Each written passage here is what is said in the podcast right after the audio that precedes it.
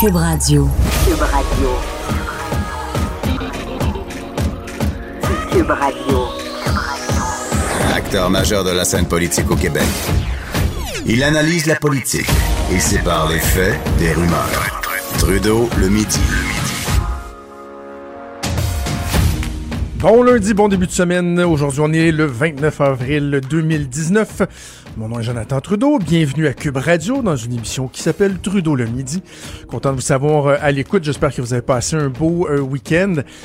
Bon, évidemment, lorsqu'on se dit euh, beau week-end, peu importe ce que vous avez fait, si vous vous comparez euh, aux gens qui sont victimes des inondations terribles, des inondations historiques, on est rendu vraiment euh, à dire ça. Je pense qu'il n'y a pas d'enflure verbale euh, lorsqu'on lorsqu'on le dit de cette façon-là.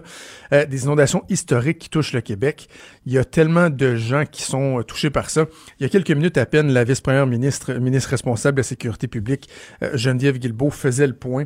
On est rendu à plus de, je pense, 6250 euh, maisons qui ont été évacuées, plus de 9000 personnes qui sont touchées.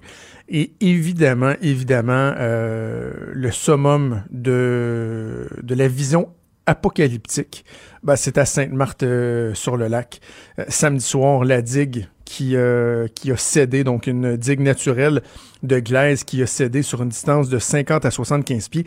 Je ne sais pas si vous avez eu l'occasion de voir la vidéo, euh, je, le dis exclusive là parce que c'est le seul endroit où vous pouvez le voir. C'est pas, pas question de se vanter, là, mais le seul endroit où cette vidéo-là est disponible, c'est sur le site de TVA Nouvelles. Euh, J'imagine que ça a été relayé par le journal également. Mais il y a un citoyen qui était, d'ailleurs, je, je, je, souligne son courage. On pourrait peut-être même dénoncer le courage de, de, de ce monsieur-là, mais qui semble être debout sur la digue à quelques mètres à peine d'où euh, d'où ça a cédé et qui a filmé là, dans les tout premiers instants où on voyait l'eau qui passait du lac au terrain avoisinant euh, la, la, digue et euh, qui venait carrément là, engloutir une bonne partie de la ville. Je vous rappelle que c'est le tiers des euh, citoyens donc qui sont qui sont touchés par ça. Une petite municipalité de, de 18 000 citoyens seulement. Alors les impacts sont énormes et sans plus tarder, on va aller rejoindre mon collègue Mario Dumont qui était sur place aujourd'hui en émission spéciale pour animer son émission Dumont à LCN. Il est en ligne. Salut Mario. Salut. Euh, Mario, j'ai envie de te demander, toi ce matin, euh, tu t'es rendu là bon, en voiture pour aller faire ton émission. Euh, quand tu es arrivé à cette marque du lac, qu'est-ce que tu vois? Est-ce que déjà en arrivant dans la, municipalité, tout de suite, on prend conscience qu'il y a quelque chose qui s'est passé ou quelque chose qui se passe? Oui, c'est comme assiégé. La première chose, c'est que la, présence policière, c'est vraiment impressionnant parce que c'est toutes les rues, dans le fond, ben, c'est pas compliqué, c'est inondé à partir du lac en montant. Mm. Fait que toutes les rues qui, qui, qui, finissent dans qui finissent vers le lac là, sont toutes fermées. Il y a des policiers au départ de chaque rue. Là. Tu sais, la 23e, la 24e, la 25e, la 26e, à chacune, il y a une auto de police avec euh, avec les gyrophares parce que vraiment, on voulait empêcher les gens. C'était ça l'enjeu ce matin. Je dirais un des gros enjeux, c'était de retourner à sa maison. Les gens ont ont des choses à aller chercher. Pour dire le fait qu'il fait beau ce matin, l'eau a baissé un tout petit peu. Euh, les gens se disaient, c'est le temps de retourner, on va aller voir notre maison, on va aller voir cette perte totale, on va aller voir si l'eau a atteint le, le fameux premier plancher. Là, c'est, même si t'en mm. as sept pieds dans le sous-sol, c'est le plancher d'en haut n'a pas été touché. Donc les gens voulaient ça. Aller chercher des choses, aller vérifier l'état de leur maison et c'était interdit. Donc il y avait il y a quand même un petit peu de tension là. Des gens qui sont déjà un peu à bout, puis des policiers qui ont euh, qui ont un travail à faire, donc il y avait déjà un peu de tension. Sinon, euh, écoute, c'est beaucoup, beaucoup, beaucoup d'entraide, euh, puis mais dire, faut le voir, l'ampleur du secteur qui est inondé, je veux dire, quand on dit le tiers de la ville, c'est pas une immense ville, Sainte-Marc, mais c'est quand même une bonne ville. c'est chaque rue, tu sais, tu promènes, chaque rue, le bout est inondé, mais sur peut-être, je sais pas, moi, trois quarts d'un kilomètre, un kilomètre, le nombre de maisons. On voit de loin, on voit le parc de maisons mobiles. Ça, on dit que ça va être quasiment une perte totale ou probablement une perte totale. C'est vraiment, vraiment énorme. Le premier ministre Legault, hier, euh, a dit que euh, c'était pratiquement un miracle qu'il n'y ait pas de blessés, qu'il n'y ait pas pire euh, de morts. Toi, à la, la, lumière de ce que tu as vu sur le terrain, est-ce qu'effectivement tu partages ce constat-là, qu'on est, pratiquement dans le miracle? Ouais. Puis, puis, puis il a raison de dire que si la digue avait cédé, donc, je sais pas si c'est lui qui l'a dit. Je pense que oui, si la digue avait cédé à 1 heure du matin, 2 heures du matin, quand tout le monde dort, parce que là, on s'entend que c'est pas mal plus compliqué de réveiller les gens, euh, qui prennent conscience de ce qui se passe.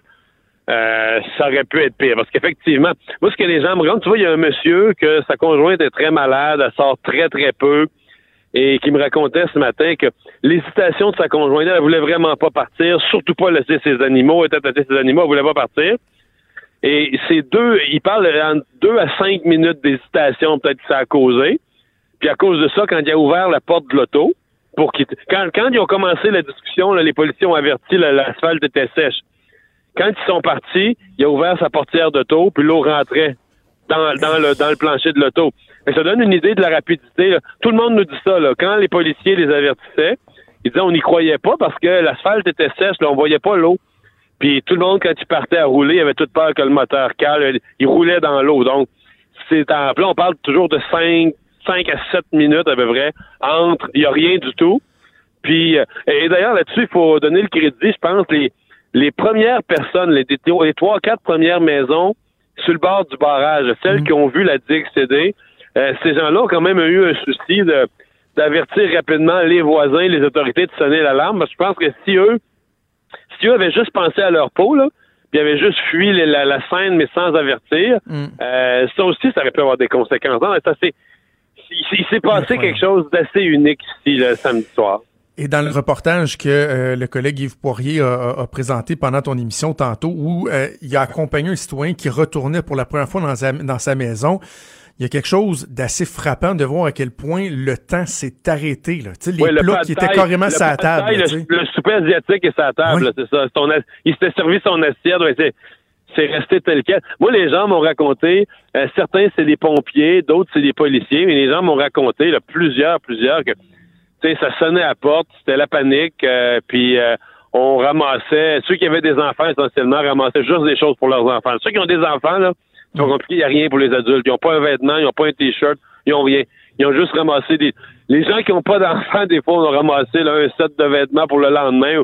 Mais, euh, mais tu sais, quand tu dis qu'il y en a plusieurs qui n'ont même pas amené leurs médicaments, ça donne une idée de la vitesse à laquelle on a quitté. Donc, après ça, ben, l'eau a continué. Les gens ont quitté, là, ils pouvaient encore rouler. Il y avait peut-être 8 pouces, un pied d'eau dans la rue, mais après ça, ça a monté 4, 5, 6, 7. On dit qu'il y a des bouts de rue, il y a eu jusqu'à 9 pieds d'eau. 9 pieds d'eau. Ouais, là, je vais te parler, te parler des histoires locales un peu.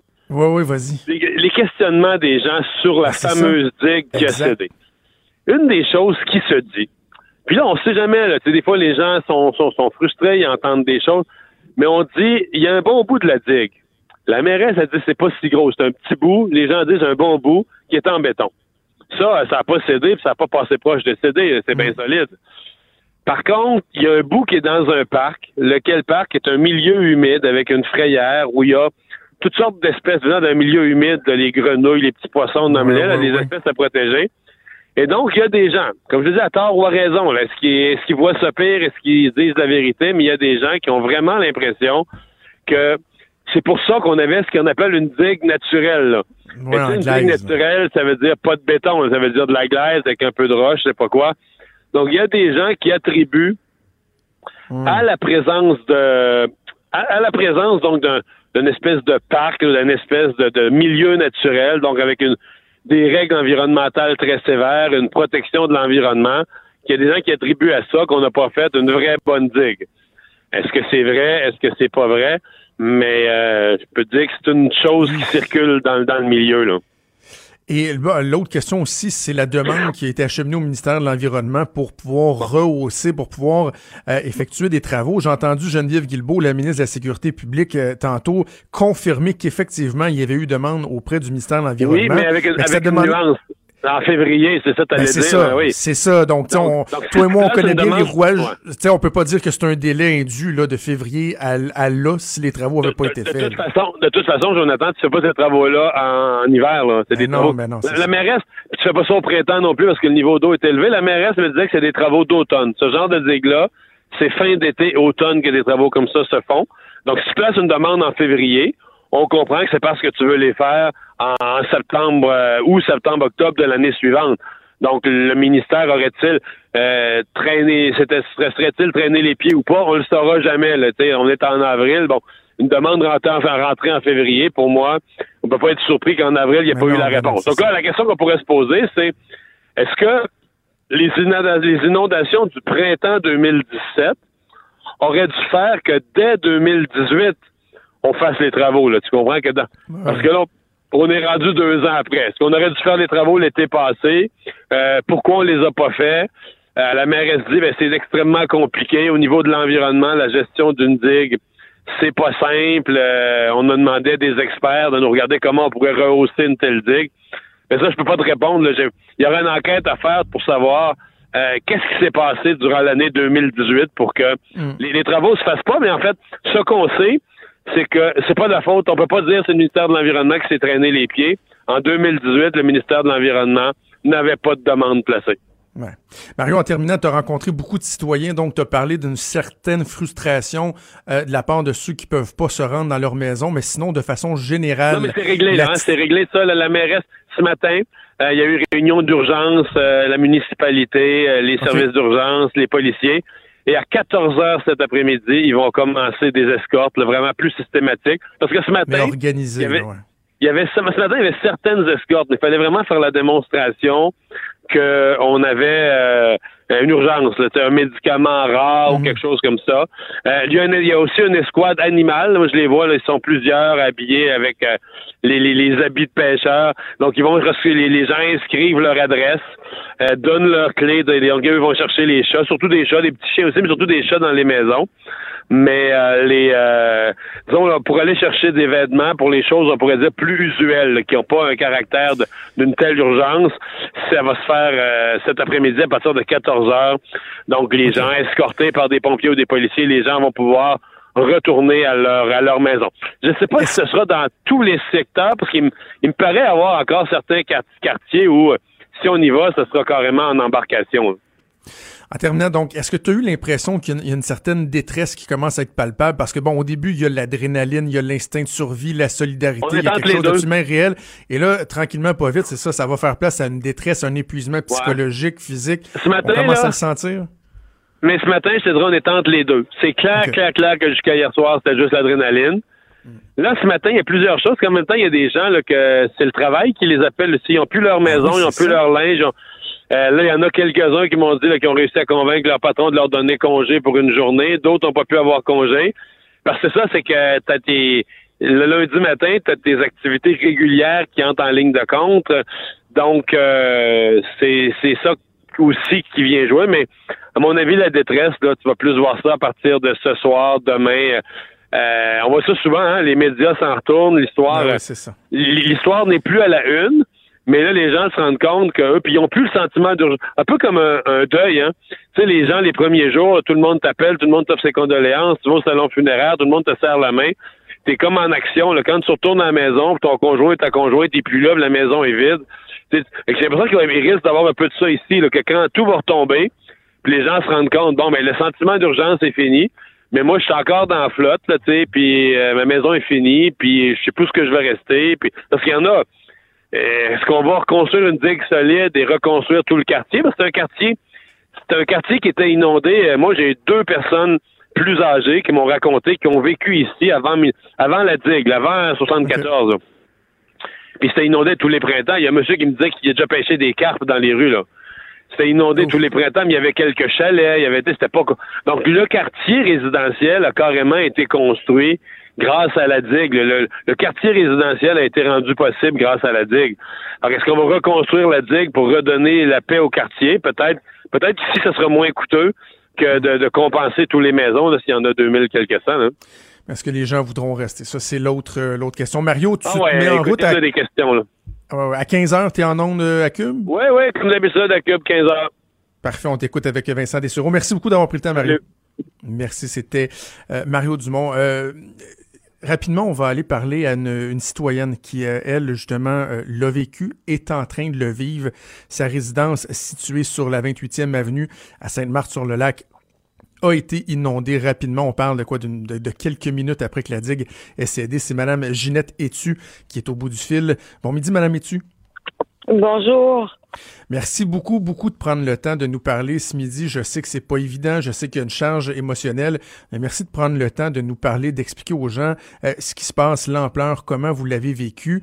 Euh, tout d'abord, situons-nous, euh, votre résidence est sur la 28e avenue. Par rapport à la digue qui a cédé, on se trouve où exactement? mon Dieu, on est un petit peu plus haut que la digue. On est, la digue est sur la 24e, 27e nous, on est sur la 28e et vraiment euh, à la fin de la rue, dans le bas de, la 28e, juste avant le, les, maisons mobiles, le parc mobile, des maisons mobiles. Vous êtes à quelques quoi, quelques centaines de mètres à peu près d'où euh, ça s'est passé? Bon, et là, rapidement, vous, peut-être nous, nous, nous raconter comment ça se passe samedi soir, qu'est-ce que vous faisiez quand c'est arrivé, puis comment ça s'est produit? OK, ben nous, on était euh, dans la cuisine, là, on s'est mis à entendre des sirènes. Euh, là, tout d'un coup, mon conjoint il a dit ben là, c'est pas normal. On dirait que ça parle dans un micro. Euh, fait qu'on est sorti, on était déjà en pyjama, on est sorti. J'ai dit ben on s'habille, on va voir. Euh, je suis sortie, puis là, il y avait plein de gens qui couraient dans la rue, qui disaient euh, évacuer, évacuer, la digue a lâché, mais on savait pas où, on savait pas quoi. Il y a un pompier qui m'a dit vous avez 15 minutes pour partir, ça va être en 15 minutes tout va être inondé. Fait qu'on on a mis nos bottes, notre manteau, puis on est sorti. Euh, on a pris chacun nos voitures.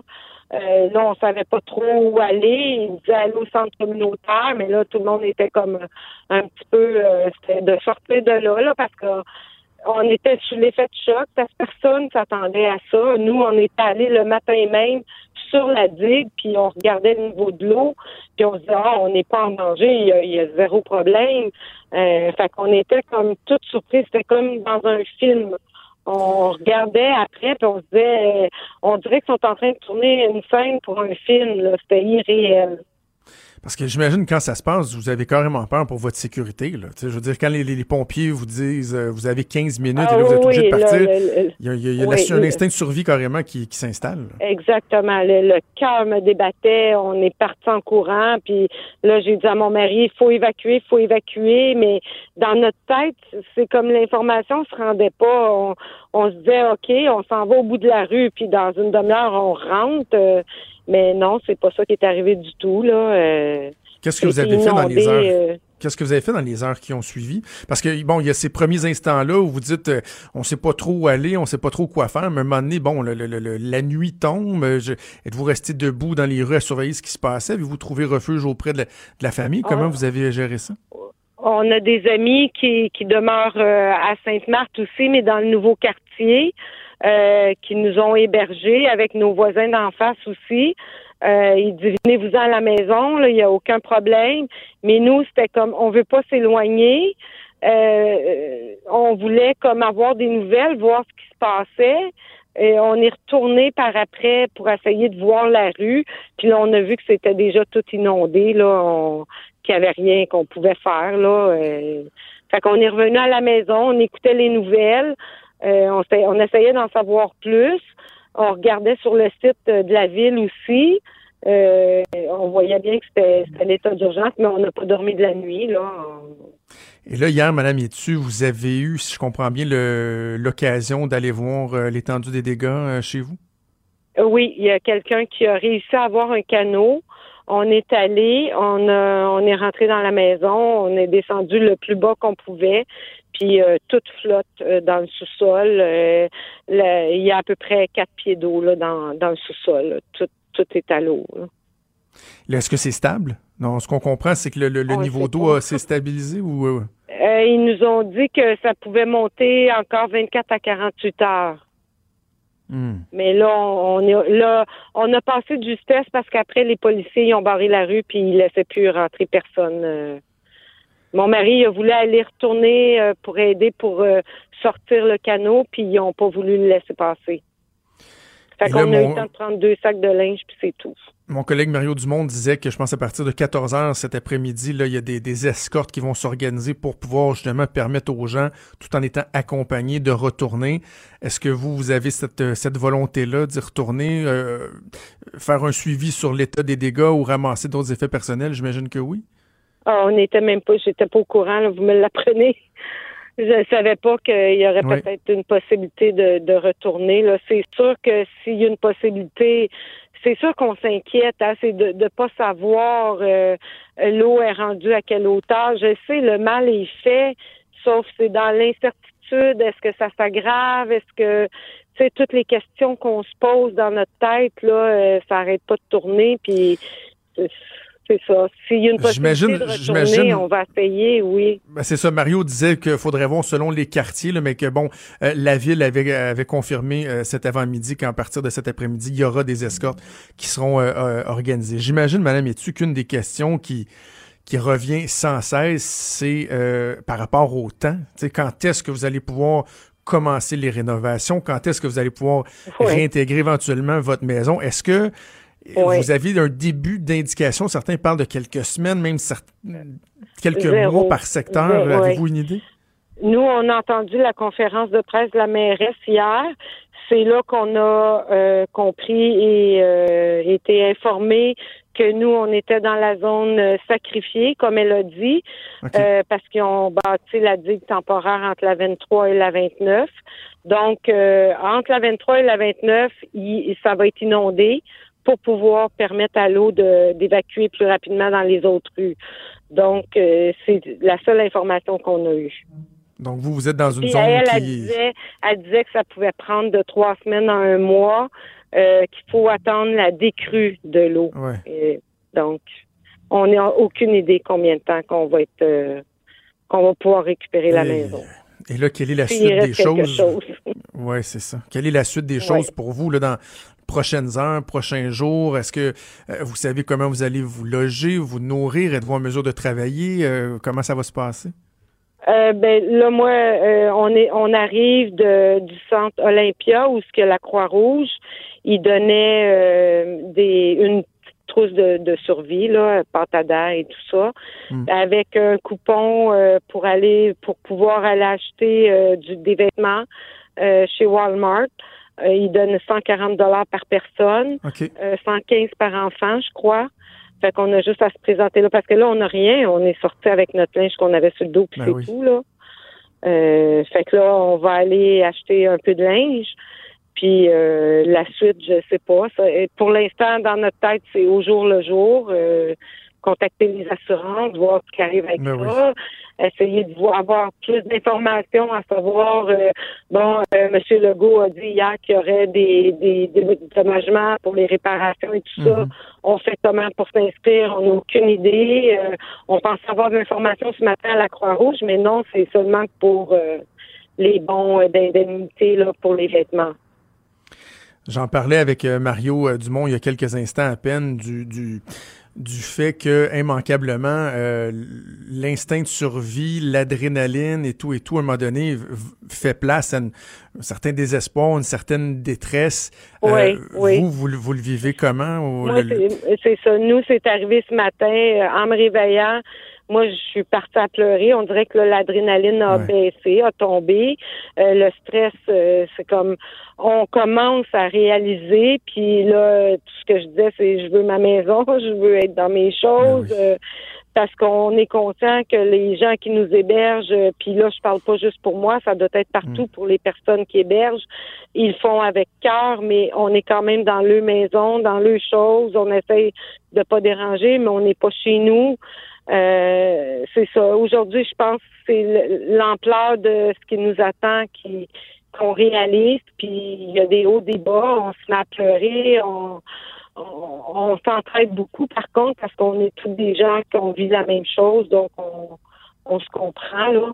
Mais on, on tout, tout dans notre tête, ça roule tellement vite puis en même temps, on n'a comme pas l'énergie. Euh, juste penser, oh mon Dieu, il faut appeler les assurances, c'est, pénible. Euh, c'est ça, on y va euh, au jour le jour. Est-ce que, bon, on parle de le, soutien pour loger, nourrir, se vêtir. Est-ce qu'on vous a parlé de, d'encadrement, de, d'un soutien psychologique? Est-ce qu'il y a des ressources qui sont là pour aider les gens à les écouter? Ce matin. Oui. à la Croix-Rouge ce matin, il y avait des gens qui se promènent dans la salle, là, puis et ils, disent au monde si vous avez besoin, on est là, on peut s'asseoir avec vous, on jase. Euh, euh, oui, ils nous ont offert aussi. Là, ils ont dit si vous avez des besoins, on a des gens qui peuvent vous aider euh, pour ça.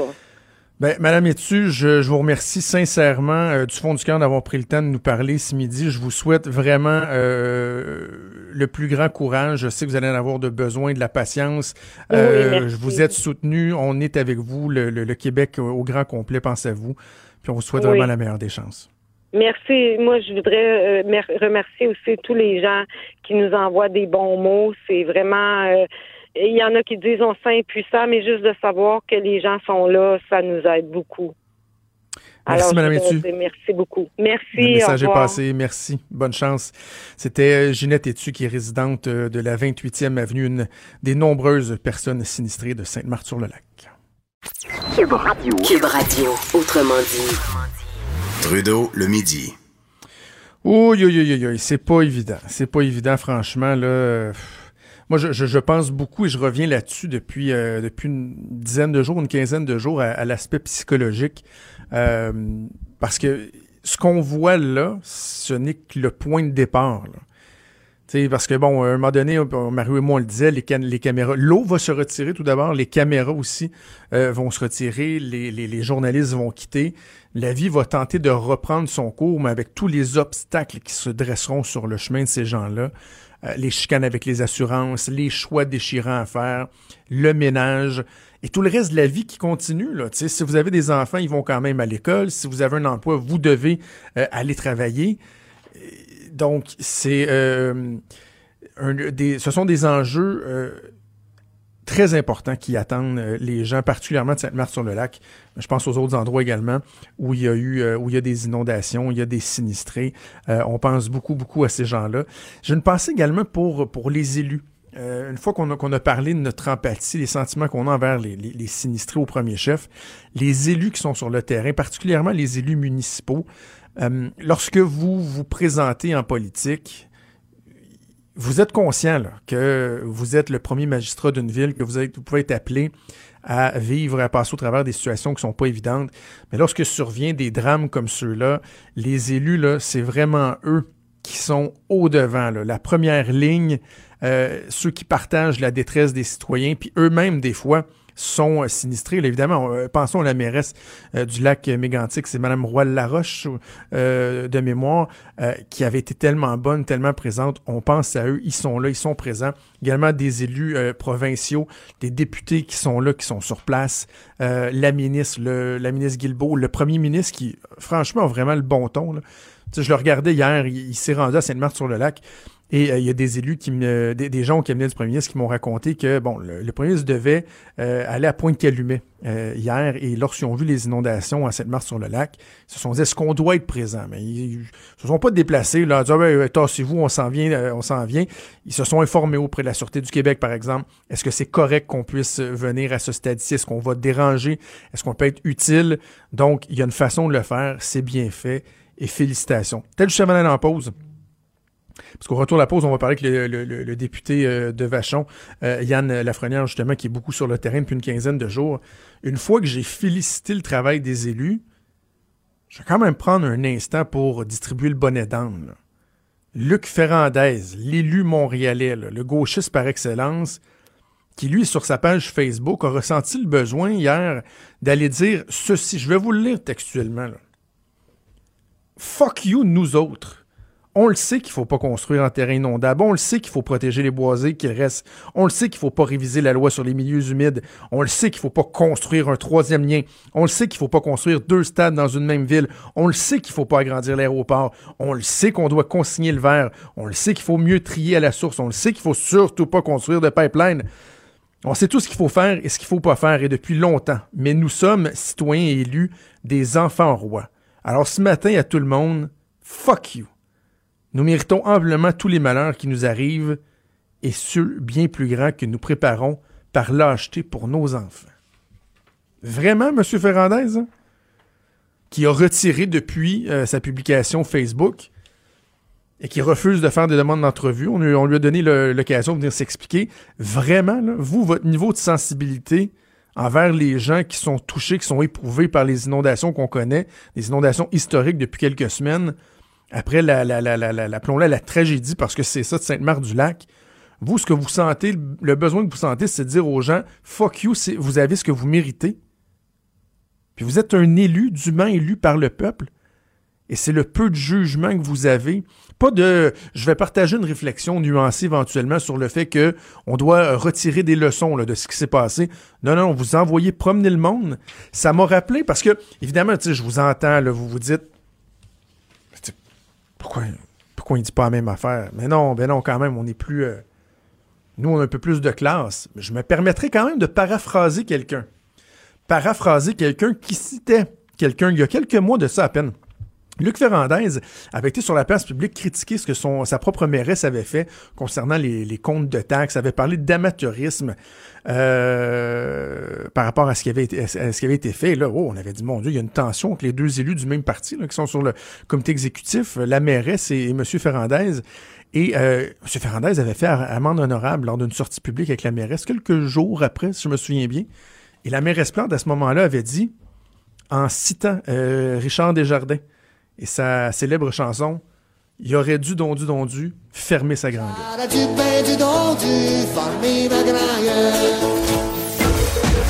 Trudeau, le midi. Joignez-vous à la discussion. Appelez ou textez. 187 Cube Radio. 1877 827 2346. Yann Lafrenière est député euh, pour la Coalition Avenir Québec euh, du comté de Vachon. Il est également adjoint parlementaire à la sécurité publique. Il euh, sillonne le Québec depuis plusieurs jours déjà pour aller voir ce qui se passe sur le terrain, appuyer les gens. On va en parler avec lui, il est en ligne. Bon midi, Monsieur Lafrenière. Oui, bon midi à vous. Donc, euh, je le disais, vous êtes sur le terrain depuis plusieurs jours déjà. Euh, vous avez mis entre autres en ligne euh, une, sur votre page Facebook une, courte vidéo au cours des derniers jours.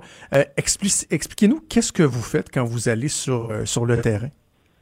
Mais premièrement, aujourd'hui, je me retrouve dans l'ouest de l'île de Montréal. Je suis présentement tout proche du boulevard Pierrefonds.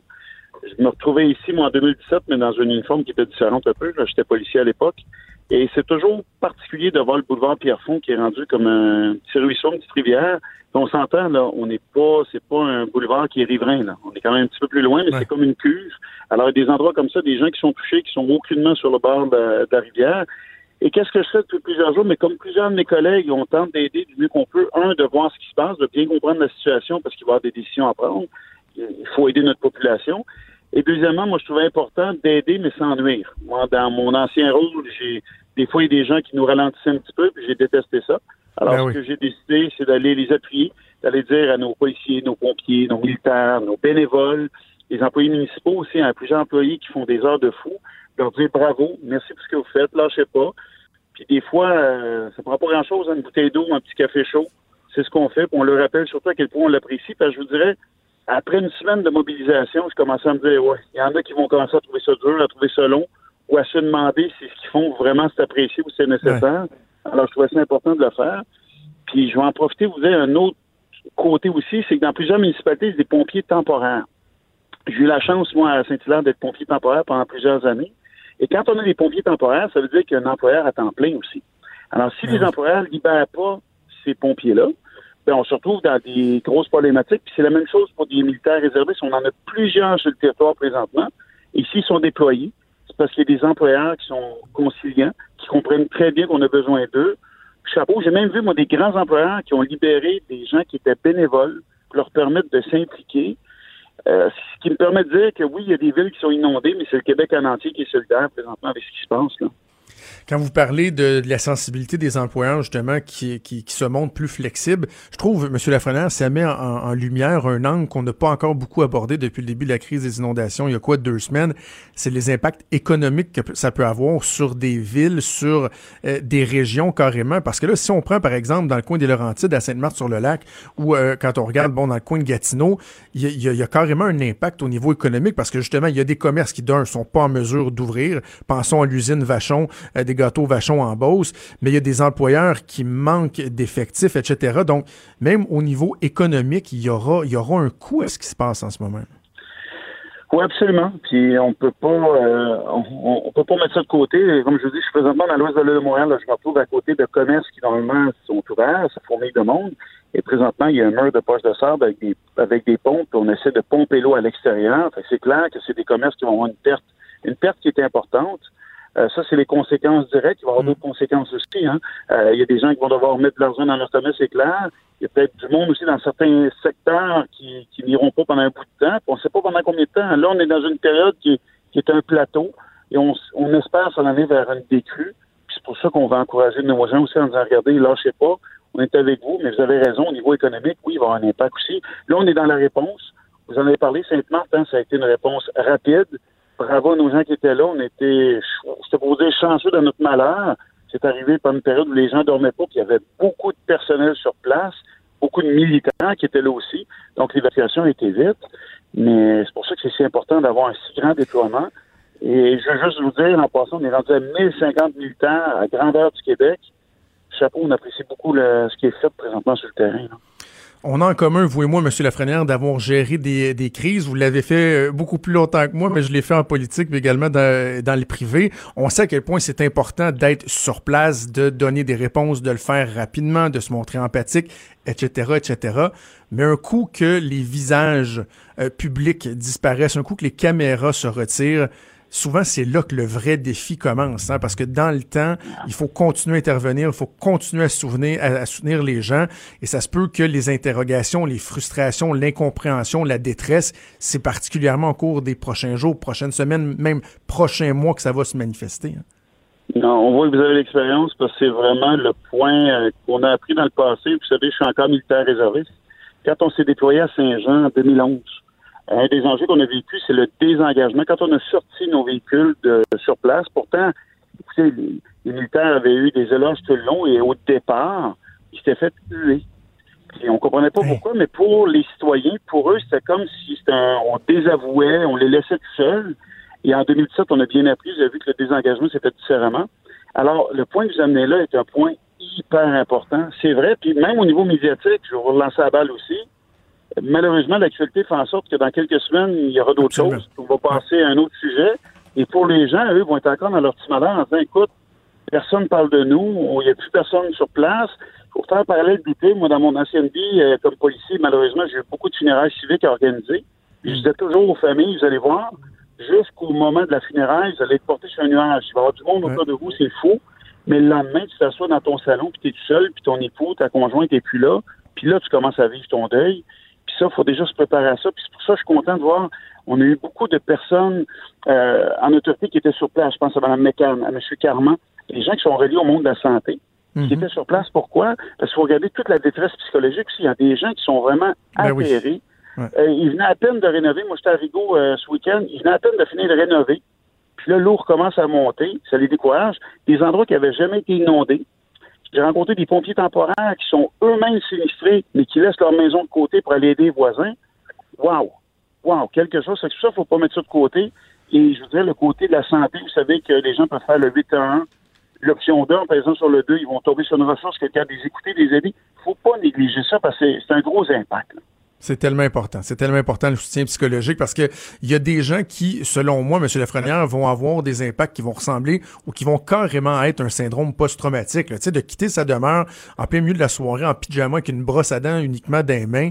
Euh, il y a des gens qui, le jour, si ça arrive où ils sont en mesure de réintégrer leur demeure, là, c'est pas vrai que tout va être réglé. Là. Ça se peut qu'ils se réveillent en plein milieu de la nuit en faisant des cauchemars pendant longtemps. Vous, ben, vous avez raison de faire un parallèle avec le, fameux PTSD militaire, le syndrome post-traumatique. On vit quelque chose, on ne sait pas à quel moment on peut hein, avoir des élans de ça, revivre tout ça. C'est vrai. C'est vrai aussi pour des gens qui, présentement, de ça, je l'ai vécu à Rigaud, qui sont pas inondés, mais ils sont isolés. Alors, ils ont dû quitter leur maison. Ils savent absolument pas ce qui se passe parce qu'il n'y a plus aucun moyen de transport pour se rendre où ils étaient. C'est comme une île. Puis ils se demandent à tous les jours, il arrive quoi? Fait qu'ils sont pas capables de commencer à prendre une décision de dire, ben, écoutez, je vais me relouer d'autres choses, on va s'installer, parce que leur maison est peut-être en très bon état, mais ils ont, c'est l'inconnu. Je veux pas essayer de dire que c'est pire, c'est moins pire, mais je veux juste vous dire qu'il y a différents degrés. Et pour les gens, l'inconnu, c'est quelque mm. chose. Combien de temps ça va durer? En 2017, on l'avait vécu, mais il y avait une décrue. Là, présentement, ça a été, ça a été quand même passablement long. Et le message, je peux pas vous parler sans vous passer un message les, les automobilistes, j'en ai vu, puis là encore là, l'ancienne police va parler. Quand ils mettent une affiche de rue barrée, c'est pas parce que ça le temps, c'est pas parce que ça paraît bien. Vous aventurez pas, il y a des ingénieurs qui ont passé, il y a des véhicules militaires qui ont fait des tests, et on se rend compte que l'eau, bon, ça fait en sorte qu'il y a des voies qui sont plus carrossables. Et à d'autres endroits, c'est les débris. Il y a des débris d'une quantité qui, est vraiment dangereuse. Ne vous aventurez pas. Ne mm. vous aventurez pas. Puis il y a des quartiers entiers présentement. Quand on regarde à Sainte-Marthe, bon, on veut pas que les œuvres, il y a toujours le danger. C'est vrai que, que les gens s'aventurent. En plus, il y a des risques de pillage. Alors, c'est pas pour rien que tout est bloqué. On veut s'assurer que personne ne s'aventure là. Parce que malheureusement, l'humain est ce qu'il est. Il y en a qui ont des intentions qui sont pas super nobles. Alors, il y a des endroits qui est vraiment, on veut s'assurer qu'il n'y ait pas de pillage, il n'y a pas de danger non plus, parce qu'il y a des objets là un peu partout. Moi, je me rappelle en 2017, quand il y a eu la, crue des eaux à Rigaud, il y a des bonbonnes de propane qui s'étaient mis à flotter, qui étaient encore accrochées. Vous pouvez vous imaginer le cocktail dangereux qu'il y avait sur place. Il faut être vraiment prudent. Monsieur Lafrenière, euh, souvent, euh, nous, euh, gens des médias, on adresse des reproches au gouvernement. C'est, souvent dans la façon de, de travailler, mais il faut le dire aussi quand ça se passe bien. Et à vous, à vos collègues, parce que, bon, il y a Mme Guilbeault, il y a le premier ministre, mais on voit beaucoup d'élus qui sont sur le terrain. J'ai envie de vous dire chapeau, parce que la réponse initiale, elle est, elle, elle est bonne, on la sent. Le soutien est là. Vous l'avez dit d'entrée de jeu, souvent, la ligne entre être présent ou encombrant, elle est très mince. On sent que le gouvernement du Québec, pour l'instant, fait bien les choses. Je suis certain qu'on aura quelques reproches à adresser dans les prochaines semaines, prochains mois, lorsqu'il viendra le temps de parler euh, des mesures qui vont être appliquées, bon, les remboursements et tout. Mais là, ce ce qu'on constate, je pense que ce que je vous dis là est, partagé. Euh, ce qu'on constate, c'est que la réponse, elle est efficace. Et en ce sens-là, ben, je vous lève mon chapeau. Ben, merci, puis je vais vous dire qu'il y a plusieurs de mes collègues sur le terrain. Euh, je pense à Marilyn Picard qui est vraiment dans les zones inondées. Benoît Charette, évidemment, écoutez, euh, tout le monde est sur le terrain. Je voyais Mathieu Lacombe aussi. On est sur le terrain, on est proche des gens. Puis oui, il y a des choses qu'on peut améliorer pour le futur, puis je pense que c'est carrément humain. On veut juste s'améliorer en espérant. On se prépare toujours pour le pire, mais on ne l'espère pas. Alors, euh, on se préparera. Il y aura des leçons à tirer, mais là, on est en réponse, on est sur le terrain. Puis moi, j'aimerais terminer en disant, chapeau québécois, oui, c'est un moment qui n'est pas facile. Mm. J'ai vu des choses incroyables, des municipalités qui ont prêté des employés à la municipalité voisine des, commerçants que j'ai vu aller en Ontario chercher des sacs parce qu'il y a un endroit où on manquait de sacs pour donner un coup de main. Vraiment, je vous le dis, il y a des villes qui sont touchées, mais c'est le Québec qui réagit. Vraiment bravo. Merci beaucoup, Yann Lafrenière, député de Vachon. Bonne chance pour la suite. Merci beaucoup. Au plaisir. Merci. C'était Yann Lafrenière. En passant, il parlait de, de, de ses collègues députés. J'ai appris au cours euh, des dernières heures que les députés que, euh, qui sont touchés là, vraiment dans leur comté ont eu une permission parce que, bon, vous savez, la, la relâche parlementaire se termine. Là, on commence à siéger aujourd'hui, particulièrement demain avec la, la, période de questions, les commissions parlementaires qui vont reprendre. Et euh, certains députés, donc, ont eu des, des permissions là, du caucus pour s'absenter de l'Assemblée nationale, entre autres Christopher Ski, député de Sainte-Rose, Mathieu Lacombe, ministre de la Famille, de la famille qui est député de Papineau, Marilyn Picard, députée de Soulanges, Simon Allaire dans Masquinongé, Donald Martel, Nicolet Bécancourt, probablement d'autres également. Et avant d'aller en pause, précision importante, euh, dans le premier bloc avec Mario, euh, Mario nous expliquait qu'il y a des citoyens qui commençaient à poser des questions, qui se disaient, cette fameuse digue qui a cédé, à certains endroits, elle est formée de béton, donc très, très, très solide. Et sur cette portion-là, c'est une digue naturelle, avec essentiellement de la glaise, des éléments euh, végétaux. Et là, il y du monde qui se disait, est-ce que c'est parce que c'était dans un milieu humide que, par exemple, il y aurait pu avoir des contraintes lors de la construction de la digue qu'on disait non, non, non, on peut pas aller mettre de béton pour protéger, euh, euh, les milieux humides, ce qui, bon, soulèverait quand même euh, certaines questions. J'ai une très, très, très bonne source, très, très fiable au ministère de l'Environnement, qui me dit que contrairement à ce qui a été évoqué, euh, ce matin. Aucune contrainte environnementale en lien avec la protection d'espèces menacées ou de milieux humides n'a été imposée lors de la construction de la digue ou par la suite.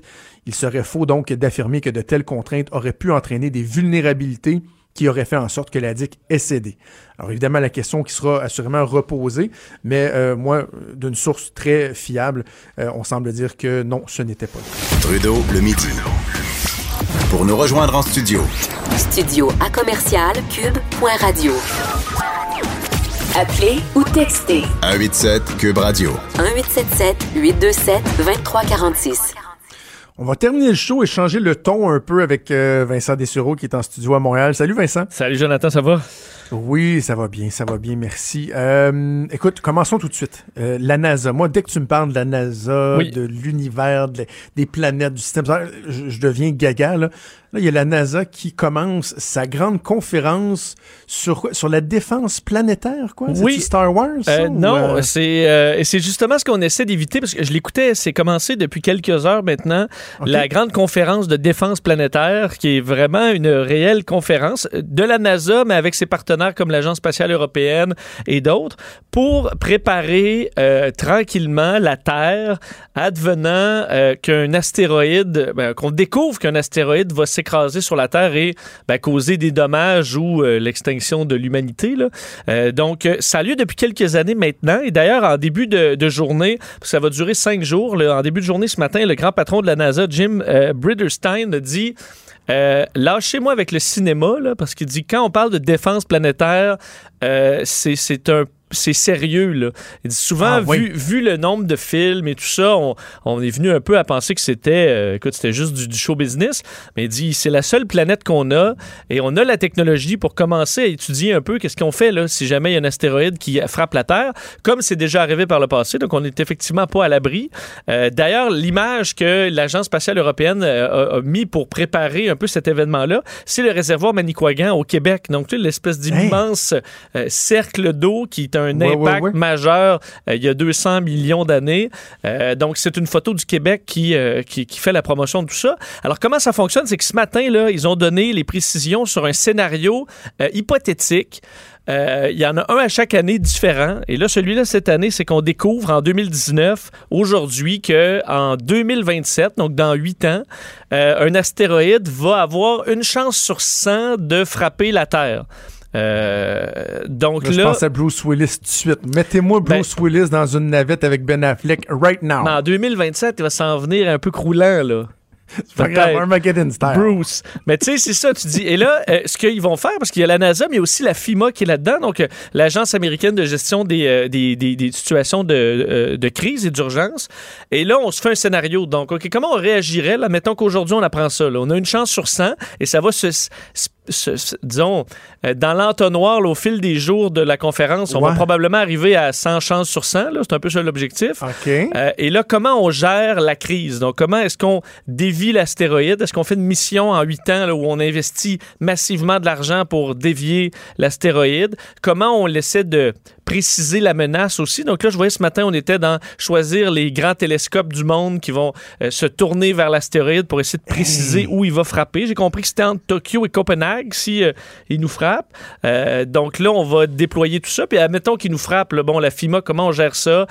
comment on travaille avec les autres pays en cas d'urgence? Alors, c'est une vaste générale, disons, qui aura lieu pour les cinq prochains jours et qui commençait ce matin. Mais c'est quand même fou, là. Donc, c'est des, organisations crédibles. Est-ce que tu sais, de, dans les, euh, les, scénarios envisagés, euh, mettons, ça arriverait, un, astéroïde comme ça, mis à part, effectivement, comme Armageddon l'a fait de façon très, très, très euh, hollywoodienne, d'essayer de péter à la roche pour la faire dévier avec des, des, des ogives nucléaires. Y a-tu vraiment d'autres choses qu'on pourrait essayer? Ben, y a, en fait, de ce que je voyais, là, parce que, la, la, entre autres, la partie Agence spatiale européenne donnait quelques possibilités, puis les demandait aux gens de voter. Tu avais euh, le choix d'essayer de faire tout sauter, là, ce qui, des fois, peut faire pire que bien parce que ça fait plusieurs, euh, ça se divise en plusieurs, puis euh, ça, ça, peut détruire des fois encore plus, là, quoique on préfère plusieurs petits qu'un gros, là, à mon avis, mais et tu as ce qu'on appelle un impacteur kinétique qui doit donner probablement un gros coup sur euh, l'astéroïde dans le but de le faire dévier. Ou euh, tout simplement, je sais que tu peux mettre une espèce de, de, robot avec un moteur à réaction, par exemple, les moteurs qu'on utilise dans l'espace pour les, des fusées, et qu'on puisse essayer de pousser tranquillement pour le dévier de sa trajectoire. Donc, il y a quelques outils comme ça qui peuvent être euh, tentés. D'ailleurs, ce que la NASA disait, c'est que déjà, il y a le Isabuya, ou en tout cas l'opération japonaise qui a fait sauter dans les dernières semaines un explosif sur un astéroïde euh, et que ces missions-là, oui, nous permettent d'en apprendre un peu plus sur ça, mais aussi nous, nous rodent un peu si jamais on a besoin de faire une mission comme ça en, catastrophe. Ben, ce savoir-là de comment se poser sur un astéroïde est vraiment important dans la défense planétaire. Parce qu'on on, s'entend que si on réussit à le détecter là, quelques mois, quelques années à l'avance, là, et qu'on réussit à, à, envoyer un engin, soit le faire exploser ou essayer de le pousser, t'as juste besoin, tu sais, de loin, la boule est petite. Là. La Terre est très, très petite. Tu le fais dévier, là, tu sais, de, de 0,000, je sais pas combien degrés, puis il va passer finalement des centaines de milliers de kilomètres. Là. Exactement. Donc, c'est souvent quand t'es loin, mais là, il faut que tu te rendes, là. Euh, alors, il faut que tu crées ton, ton... Ça prend des années, généralement, à développer un engin spatial. Alors, ce qu'on devrait même en développer un d'avance, qui est prêt à à être lancé à tout moment si on découvre ça. Moi, je pense que euh, oui. Parce que ce que disait le patron, il disait on a juste une planète, hein, qu'il faut la défendre parce que si on se rend compte trop tard qu'il y a un astéroïde qui s'en vient, ben on est fait. On va. OK. Euh, dans les choses qui pourraient nous exterminer, il y a euh, des astéroïdes, mais il y a aussi les machines. Hein, et là, on continue dans mes parallèles de films. Bon, Terminator, les robots qui nous envahissent.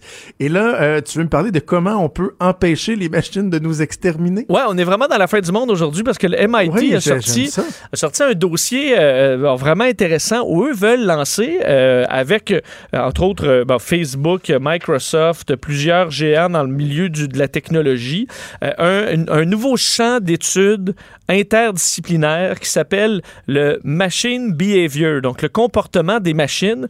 Donc, eux, ce qu'ils disent, là, en fond, c'est qu'on doit développer un champ d'expertise pour comprendre euh, où, vont aller l'intelligence artificielle, puis quels dangers sont associés à ça? Ça fait plusieurs années que, entre autres, le Bill Gates ou Elon Musk ou d'autres, il faut faire attention là, avec l'intelligence artificielle. À un moment donné, ça se peut que ça parte dans un sens qui n'est pas prévu. Et c'est un peu le champ d'études que eux veulent déployer, parce que c'est quand même très compliqué d'analyser où un algorithme super intelligent peut aller hors de notre contrôle.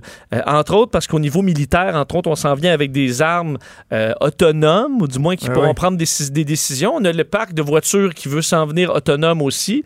Donc, est-ce que, par exemple, un algorithme qui peut se... qui apprend euh, admettons, tu as une voiture là, qui commence à faire euh, ce qu'on appelle une mutation, parce qu'on dit les, un peu comme des microbes, là, il y a des mutations, mais ça peut arriver à des, des, euh, des intelligences artificielles. Une mutation qui se téléchargerait, admettons, à tout le parc automobile du pays, et là, toutes les voitures deviennent folles. C'est pas un scénario qui est, qui est impossible. Ah. Donc, comment faut voir ça venir d'avance? Alors, c'est de développer un champ d'études qui n'existe pas encore. Puis il y a du compare ça un peu à, étudier les animaux. Donc, tu sais, l'animal, tu peux pas lui demander comment il va, comme on étudie les, humains, mais tu étudies le comportement dans son environnement. C'est quand même des champs complexes. Alors, on doit faire ça avec l'algorithme parce qu'il dit les humains, des fois, là, tu sais, quand tu fais une voiture, le gars qui le conçoit, la voiture, il sait comment ça marche.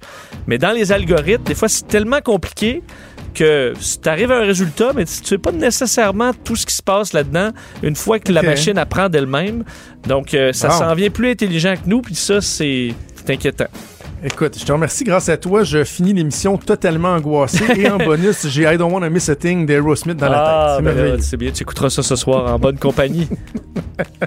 hey, on t'écoute euh, à 3 heures avec euh, Mario. Mario qui va revenir évidemment sur euh, les incidents à Sainte-Marthe du Lac, lui qui, qui, était sur place ce matin. Merci Vincent. Salut. On t'écoute cet après-midi puis on se reparle vendredi. Donc, c'était Vincent Dessureau. Vous pouvez entendre dès 15 heures avec Mario Dumont à Cube Radio. Cube Radio.